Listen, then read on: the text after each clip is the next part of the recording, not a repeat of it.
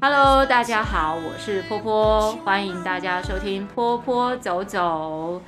呃，今天呢，我又再次邀请到 Ugan，就是我们上一次呢来跟我们介绍社工工作的这位社工 Ugan，然后今天我又再找他来啊，跟我们再聊聊，就是在他担任社工多年的这段时间里呢，他获得最大成就感的。来源来源是什么？嗯、或者是有没有什么曾经发生过什么事情，让你感觉应该不能说是成就感，应该是让你感觉就是啊这件事情就是呃你觉得做的就是帮助了这这一件事情，然后感觉到有很大的那种能量的收获这样子。嗯，我觉得这这个其实有吗？我觉得这蛮难的，但是、嗯、呃因为不同类型的个案其实。那个期程跟时间服务的状况会不太一样。哦。Oh. 那我有蛮长一段时间在服务经济弱势的个案。Oh. 那这些孩子，其实，在你的陪伴一段时间，对，你会看到他的，当你看到他的成长跟进步的时候，你就会觉得很欣慰跟感动。嗯。像我有个孩子，其实我在那个。我已经离职，然后去上一集我们讲 working holiday 嘛，对。然后我去 working holiday 的时候，我的同我的同仁们、前同仁们就传了一张照片给我，嗯。然后那是一个新闻的照片，啊、就是一个孩子拿到总统教育奖，哇。然后、哦、对，然后我那个时候就其实蛮是你辅导的对，是我之前服务的个案，哦、然后就其实就蛮感动的，嗯、就是以前在服务他们家的时候就觉得。好像有很多的困境，然后你要怎么使力？其实家里能够动的，好像就真的蛮有限的。嗯，但是孩子确实蛮认真的。嗯，然后你就是这样慢慢慢慢的陪伴他们，然后一直看到他哦，他拿到这个奖项，然后虽然可能他的家长那个时候已经走了，哦，然后他有其他人在协助照顾，但是。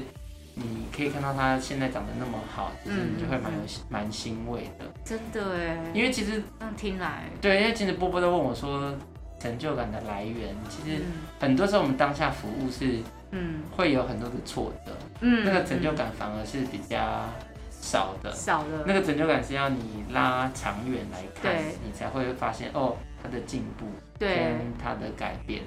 对啊，社工的工作不是工作，呃，辅导个一两天，那个个案就有点改善的，嗯、而是要拉时间。如果我其实想问你的是，有没有让你最有成就感的案件？但我想刚才那一个应该就是其中一个啦，对应该是其中一个，就是会让你觉得哇，这样子的你的努力真的有帮助到这个孩子，而不是就是说哦，我成功了之类的。但我觉得社工需要蛮。对我来说啦，需要蛮有耐心跟嗯，蛮能够耐得住性子的。对，这个好像是一个需要很大的，我觉得耐力，嗯，哦，跟时间在做对抗的一个工作。因为以前，特别是我觉得呃，如果你是做家暴类型的个案，嗯，你的成就感来源就会比较低。哦，家家暴是指哪一类的家暴？是对孩子的还是夫妻之间的？哦。都有，但是我以前主要是做对儿少的，最最小朋友的家暴，家长对孩子的家庭暴力。对对对，哇，那那个的成就感就会比较低，因为有的时候孩子还是会反复受伤嘛，嗯，然后你每次你还都还是得呃再去处理这些大大小小事情，嗯，然后你每一次的辅辅导或者是每一次的介入，你都不确定孩子下一次会不会受伤，哦，所以那个就那个成就感就会比较低，但是。我觉得，然后你的精神压力也会比较大。哎，对啊，我有个疑问哎，他既然已经有被家暴的这个记录在了，为什么他还会再继续留在原生的这个家庭里面？哦，那个我们会。有一个，他有一个判断的评评呃评估的指标，哦、就是他的风险到哪一个程度。哦、那如果他的他的风险已经到非常危机了，就当然就会有，比如说我们所谓的安置，对，或者是把孩子带到其他的地方去。那如果他今天风险没有那么高，对，那当然孩子待在他的原生家庭的状况会是，我们会期待啦，就是如果孩家庭能够去做一些重整或修复，那这样的会是比较好其实我们在开录前呢、啊，我们有稍微稍微聊到这一这一件事情。嗯，然后以我是这种一般人啊来看的话，我会觉得他一日是家暴家暴父母，他一定日日都是家暴父母，永远不会改，永远都不会改的。应该就是把孩子就是直接带开，因为像我我自己呃呃就是看过了，比如说像美国的话，他们是只要你有打孩子，他直接是孩子马上就是安置的，嗯，就是没有说让你还继续留在那边，然后评估风险。因为我自己我我自己不是家暴家庭的小孩，但是我非常就是呃厌恶这种会打孩子的家长。我看过一些影集，就是会描述，就是美国的居民就很害怕社工来，就感觉社工来就要把孩子带走，就超多影集这样演的。有的小孩被打到不行了，然后家社工带走，那小孩哭着喊要妈妈这样子。但我觉得有些家长啊，其实我们还是我自己还是比较保持着正向跟有盼望的看待这件事。爸爸妈妈会改变。对，然后有些家长确实他不是。认真的要虐待孩子，因为其实，在家庭，我们在讲家庭暴力这件事情，他其实有的时候，但因为虐待，因为想要虐待而虐待的那个，当然就就像你讲的那个，那个可能很难去做处理，孩子也必须要带离家里。对啊，但有些是。比如说孩子有一些身心状况，哦，像现在很多孩子是过动的孩子，对，那其实家长是缺乏知能去照顾这孩子的，嗯、那他在没有知，他在这个知能不足的状况下，嗯，或者是同时他可能还有其他的问题，比如说经济的议题，哦，然后夫妻关系也也有可能因为孩子的关系，或者是因为其他关系比较紧张。对，那当他又来管教孩子的时候，嗯、他就没有办法那么有方法去带孩子。嗯，嗯，所以有的时候你只要给这个家长足够的知能，然后呃适当的医疗的方式处遇跟介入，嗯、其实有些家长是可以恢复的，或者因为不能讲恢复，应该说他可以有一些些的调整，然后跟他，嗯、然后让他的教养的能力提升，嗯、他才有办法真的面对这个孩子。所以我们刚刚上我们上一集有讲到说。呃，很多的资源的连接就是这样，就是如果今天他是他以我们刚刚讲的那个案例好了，嗯、他是一个呃过动的孩子，对，那他有没有开始去做医疗的评估？嗯，那是不是有需要到服用药物？嗯，还是用一些行为的调整跟介入就可以了？嗯、那这个部分是医疗的部分嘛？嗯，那另外一部分是比如说经济的部分，如果他真的是因为经济弱势，他没有多的时间。那他他也没有办法陪伴孩子，嗯、孩子一来这边乱，他就觉得很火大。对。那如果经济的压力也稍微减轻了，我们有给他一些资源，嗯、他或许就有余力可以再多正视孩子管教跟孩子关系的这个、嗯、这个状况。所以，嗯，我觉得会有通常家里的问题啦。哦。通常都不会只是单一一件事情。嗯、那。呃，可能会有很多很多事情有相关联，那你的压力一件一件慢慢的去处理跟调整以后，他慢慢会回到他们应该要好的一个平衡的状态。哦，所以其实你们是基于去看这个事件的状况，去评估他的家暴的风险程度。风险程度会从孩子受伤的情形先来看，我们会像如果你如果是一般的新手的 worker 啊，对，去上呃。刚家刚做呃儿虐或者是呃家暴的这个工作，对，我们会有一堂课是在教你怎么看伤，哦、就是看说哦，这个是皮带，这个是水管，哦、然后这个是意外啊，嗯、然后哪一个是真的是蓄意的，然后哪些烟头烧的，有有那个也有，哦、然后所以像有一些这些就是很很刻，你一看就知道是虐待嘛。嗯。那有些可能不是，有些可能就是处罚过重，嗯、对啊，对啊，可能就是有呃，可能呃太有点失手，就是出手比较重，那那个就是你还是会稍微可以有辨别的能力、嗯。那你们会看，就比如这个伤大概多，这个看得出来吗？多久？你们会学像这个吗？比如这个频率，频率比较容易看得出来，哦、因为淤青有的时候。每个人的代谢跟恢复状况不太一样，对。但是如果今天孩子的身上啊，同时有黄啊，有有紫啊，嗯、有黑啊，嗯、那个颜色都不周期都不一样，就是很杂，然后颜色很很呃错综，嗯，那那个可能就是。施暴频率很多，因为你要看我们的淤青，我们一开始瘀青就会有点黑黑紫紫的嘛，对，那慢慢它会有点青色变，然后变黄，但但是如果它是一起发生，它就一起会进程慢慢变黄，不会同时有好多的颜色 band 杂在身上，所以呃去看，然后去评估是不是虐待的伤，然后还有哪些部位是危险的，这会是我们评估这个孩子危不危急的一个一个主要的的的地方啊。那你看过？我这样问不知道好不好？打的最严重的是什么样的情况？然后是几岁的？啊，不要讲几岁的好了，呃，大概是几岁以下。通常到我这边来啦。对。通常到我这边来，因为我们都是在做后端的。对啊。所以那些很危急，第一次进案评估就已经很严重，嗯，已经会有生命危险，那都不会到我这边来。OK，你但是我有看过反复的，就是嗯，一个可能他是很长久的个案，对，他可能以前有，然后处理完了，然后又有，啊，处理完又有，又有。那你你会有以前的资料吗？对。所以你有翻过最严重的是那种。整个脸全部都是黑的。哎呦天哪！嗯，有这种半半边脸都淤青的意思。对对，淤青这样。那用什么打可以打到半边脸都淤青啊？我已经有点忘记了，但是其实。锅子吗？嗯，应该不是锅子，但是。嗯，摔倒。但是各种都有可能。哦。嗯。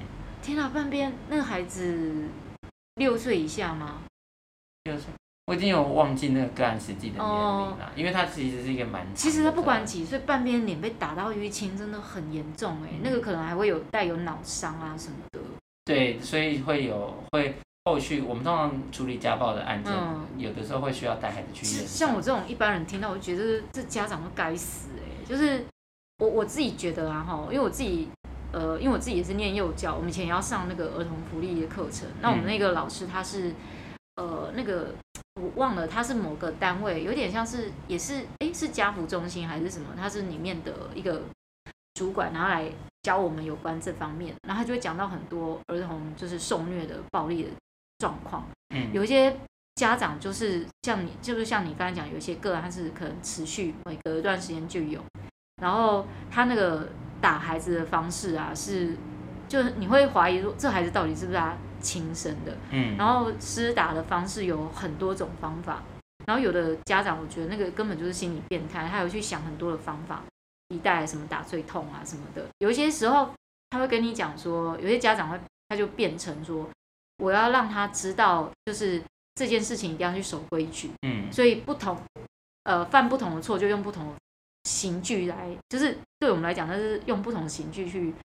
打那个小孩，嗯，比如说他乱拿东西，他就用那个那个什么东西，那个什么那个不求人是不是？Level one，哎，Level 哎，打手，哎，然后如果你不吃饭，然后，就打嘴巴，讲坏话，讲脏话，啪打嘴巴，就打巴掌，这样，就是那个他们他们跟就当老师跟我们分享的时候，我都觉得有只要你有心生那种感觉的时候，其实成人是这样。因为你是站在优势，儿童其实是弱势的。对这这其实，在人类的社会，你就这样，优势的总是会用自己的优势去对付那个弱势的。嗯、这跟我们跟小朋友说，啊，你现在你尿尿不站好，等一下我尿到裤子哦，等一下我就不帮你擦，这不一样。这个我们不是在虐待处罚他。嗯、可是有的小朋友可能，我我曾经看过一个小孩啊，我我有一点怀疑他是不是有家庭虐待。可是他那个家庭虐待有点不太像是打身体的，有点像是是不是心灵上的虐待还是什么的？那个小那个小男生小一，然后他每次啊，哈，只要看到他妈妈出现的时候，他就去抓他的小鸡鸡，抓自己的吗？对，抓自己不是抓别人的，不是抓别人的小鸡鸡。他只要一看到他妈妈出现，他就会马上抓他的小鸡鸡，好像在保护他的小鸡鸡一样。然后呃，第一次我没有。感觉到太多，可是每当他妈妈一出现，他就会有那个动作，有可能，嘿，而且哦，一直握到他妈妈离开为止。嗯，所以这个是，这个算，可是我看他全身还好像还好，没有那种什么被虐打的痕迹。我有去检查他，然后我那个孩子呢就很生涩，他其实，在人的面前不熟，他是不太敢讲话。嗯，但是他很喜欢画画这件事，所以他妈妈才带他来学画画。这我想应该是他妈妈对他做过最最好的一件事。像画画的时候，他不会画一些特别的东西，或者是……哦，我跟你讲，他会画一个东西，就是他会把他的手都涂得黑黑的。这个我们在心理学上就有看过这样的案例。啊、嗯，就是我在想说，他妈妈对他是不是有某些层面上面的？我觉得可能有部分有在做，他可能有做一些不当的管教方式，嗯、但是。Maybe 是不容易被人家发现的。比如说你在摸小鸡鸡，我帮你剪掉之类的，或者是他做其他的处理他小鸡鸡的方式，但我不知道啦，因为这个东西就是很难说。这个对你们来讲，其实啊不是对你们来讲，是说像这样的案例就不会进到，应该说这样的这样的孩子，嗯、如果真的是到。我们的手上来，嗯、我们会去，我们会去去请临床心理师做评估，对，然后跟孩子建立关系，去了解是不是真的有发生什么样的事情。如果有，那就看是什么事，就是、那他就有可能会进入到保护系统。对，但是这个东西就会比较难，因为呃，像要像波波这样可以观察观察到很多孩子的状况的老师，不见得是每一个。嗯、然后再来是因为现在是疑似有虐待情形的时候就可以通报嘛，对。对，所以以前还没有那么那么那么容易通报。嗯、对，那如果现在有通报的话，嗯，可能就比较有机会被发现了。其实我那个当下，我也不知道该不该通报，因为那个他的母亲是一个小学老师，嗯。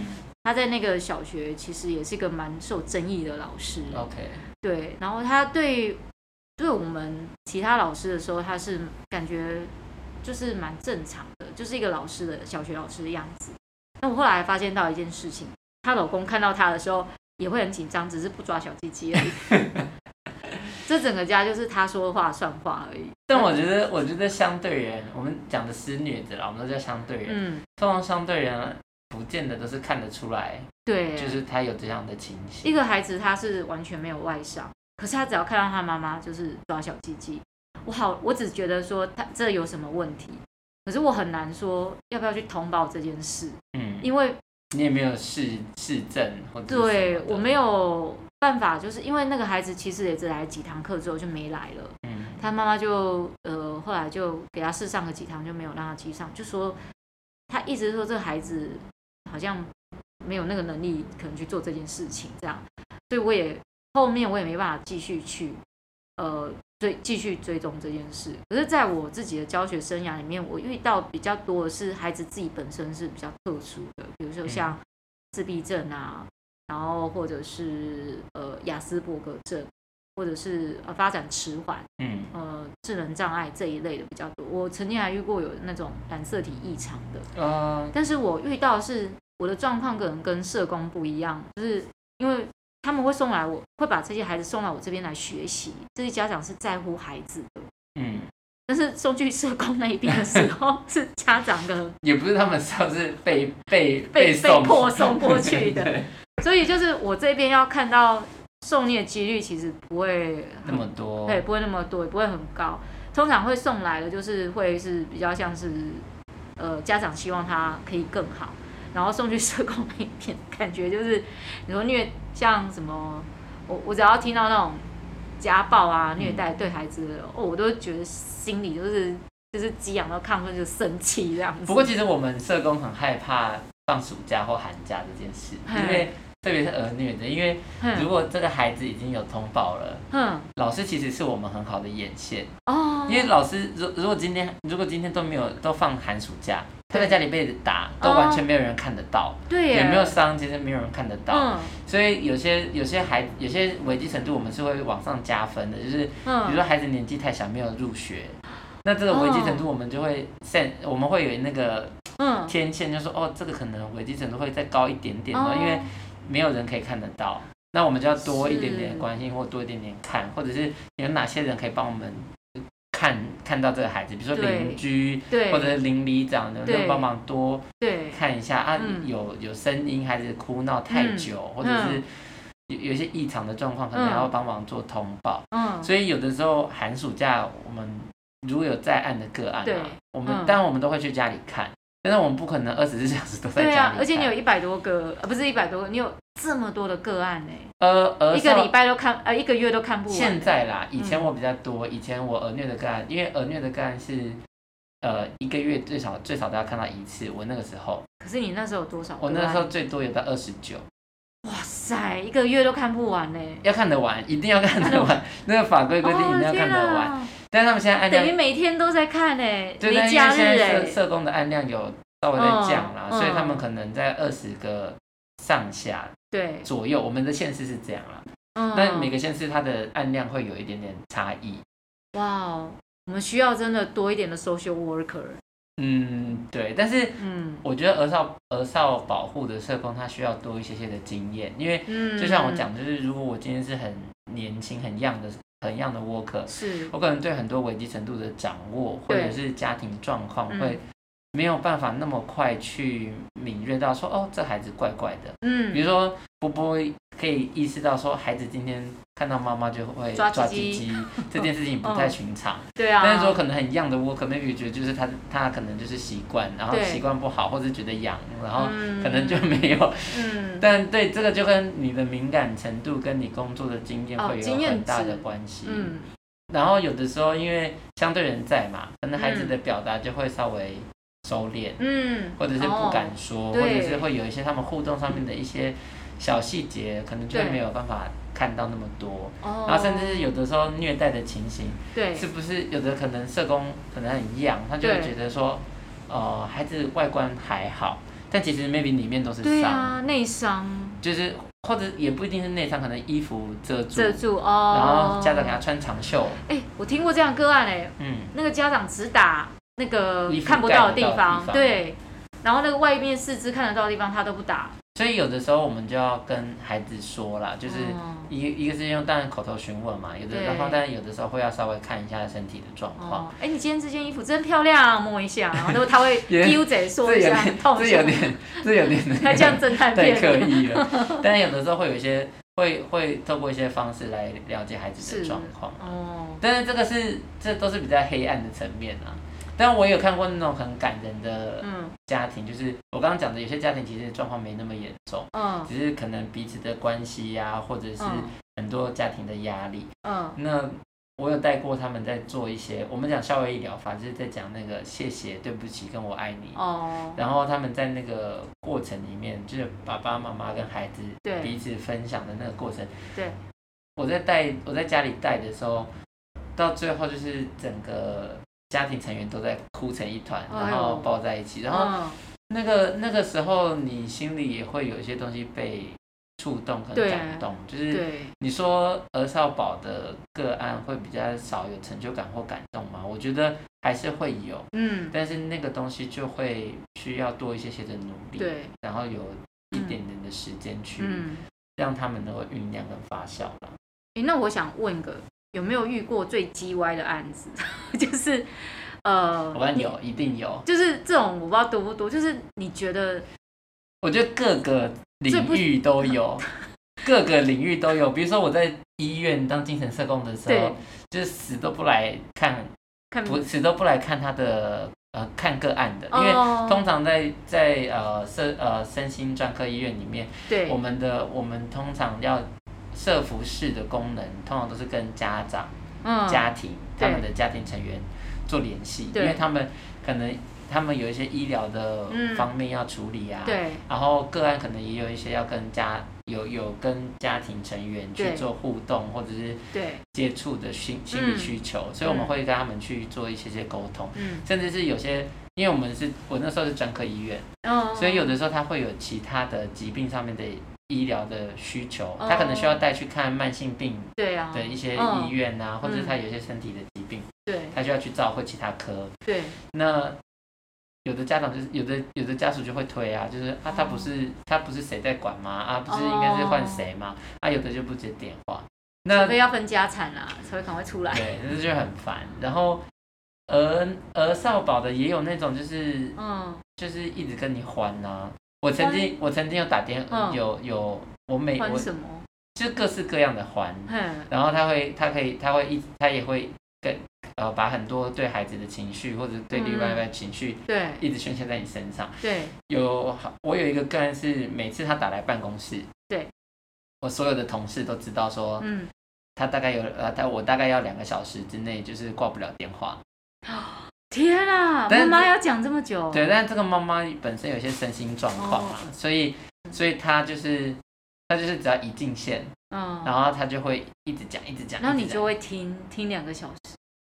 但我们会用一些方式要中中断，会谈。有个人外线啊，外线。有的会，有的有的同仁会这样救我。对。但有的时候我也会，有当然我们有的时候会先跟家个案讲说，哦，我我可能待会一一接电话的时候，就会先跟他讲，我可能待会几点，后面还有事情，或者有个案，我可能只能跟你聊到几点哦。哦。然后那他那他可能就会必须在那个时候终止。但是如果你没有做这些事情的时候，他真的是没有止境。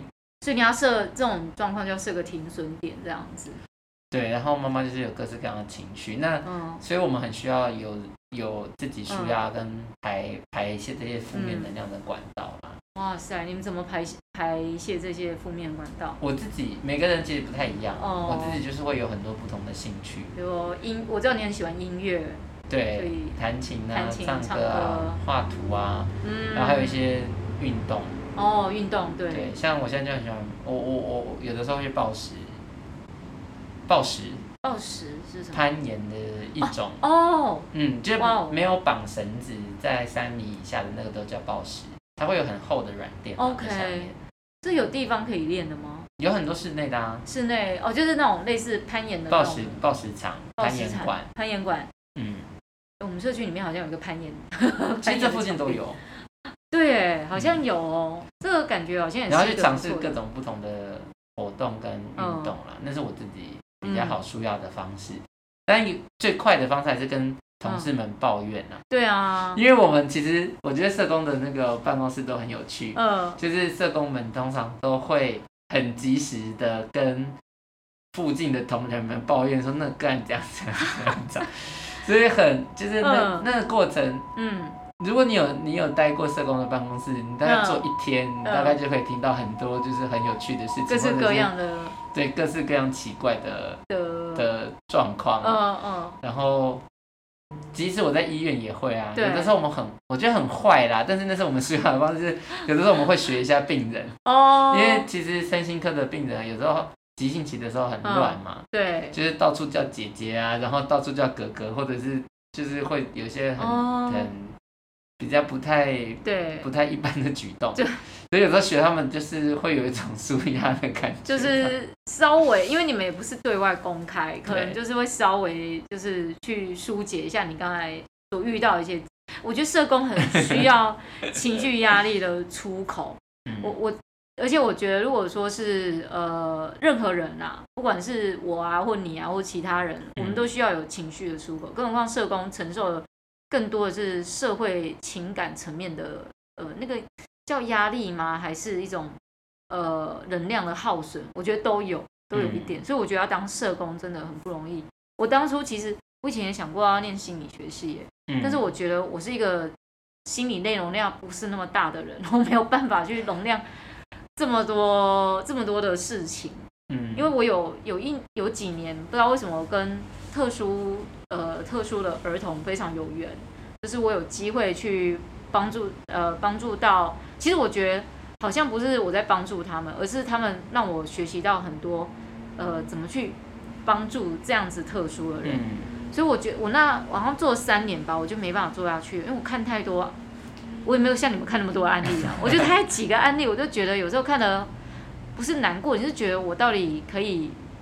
还能做些什么？对，我能够，我我知道他那个是永远无法恢复型的一种状况，你根本就不知道怎么去帮起那个忙。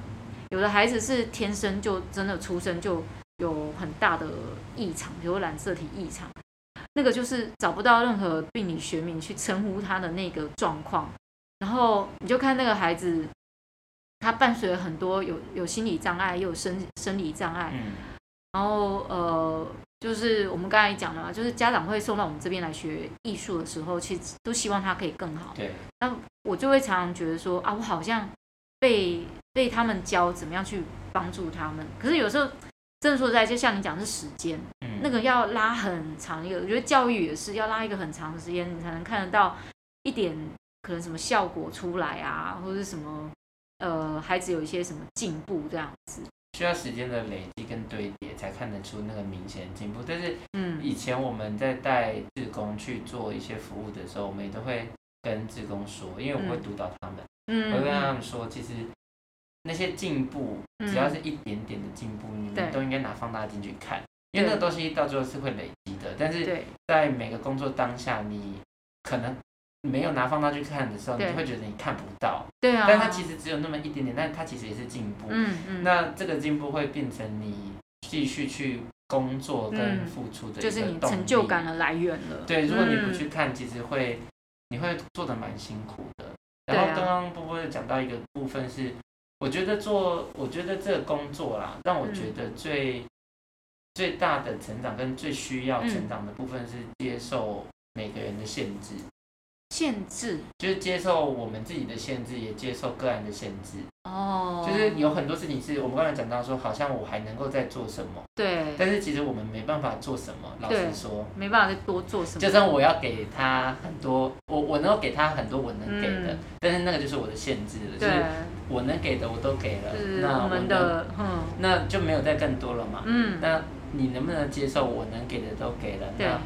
我也好好的陪伴他了。那他个案也有他的限制，就是他 maybe 接受到这个程度，他只能接受那么多。对。他也目前的进步也只有那么多。对。但是你能不能接受这样的状况？嗯。像我们前阵子有一个，我有一个好朋友在跟我分享说，嗯，妈妈她的孩子，她的个案的孩子是早疗的。有有有有早疗的需求，嗯，但是他其实那个孩子落后的程度没有非常的大，嗯，然后但是妈妈就是不带他去早疗，哦，但是他其实早疗马那个呃很多的呃评呃专专业的人员评估是，他其实早疗马上就可以恢复，因为他那个落差没有很大，嗯，但他如果不做，他其实就回不去那个状态，哦，所以但是妈妈就是不做啊。那他用再多的方式去处理也不做，嗯，所以他就会觉得很挣扎，就是他觉得孩孩子有权利接受好的照顾，对，但是妈妈又不做，但是这就是他的限制，就是因为他自己，他这个社工已经尝试了各种不同的方式，对，那妈妈也只能这样，那孩子他孩子可能他也在这个受限的范围里面，对，那我们能不能够先接受这样的状态？嗯，那如果我们一直没办法接受我们的有限跟个人的有限，对，你做这个工作会非常的辛苦，然后你会承担太多别人应该要承担的那个，嗯，呃，一些责任。就你你反而你去承担那样那个妈妈的责任了。其实我们我们光沙也会讲，就是承担别人的业力，就是因为有很多人其实有别人的业障，对，因为他们身上有很多负面的情绪，嗯，所以我们如果处理的太多，对，那有的时候会需要变成我们要帮他扛。但那东西我们扛得住吗？或者是我们该不该扛？这件事情就很重要。嗯，所以其实社工最大的成就来源，有时候就是你必须要懂得去看到那个很细微的进步。嗯，就是这种进步可能是时间累积出来的，也有可能是他呃，因为你的这个左边的帮忙，他可能有的右边的进步，所以你要去仔细的观察你的个案。嗯。真是不容易啊，连成就感来源都要这么努力的找。好，那今天还是很谢谢 U-Gan 跟我们的分享，希望下一次，下一次有个人还会再来跟我们分享。呃，我们就是呃有关社工在看这个社会面，那请大家敬请期待。好，好，谢谢大家今天的收听，呃，欢迎大家再一次收听波波走走，拜啦，拜拜。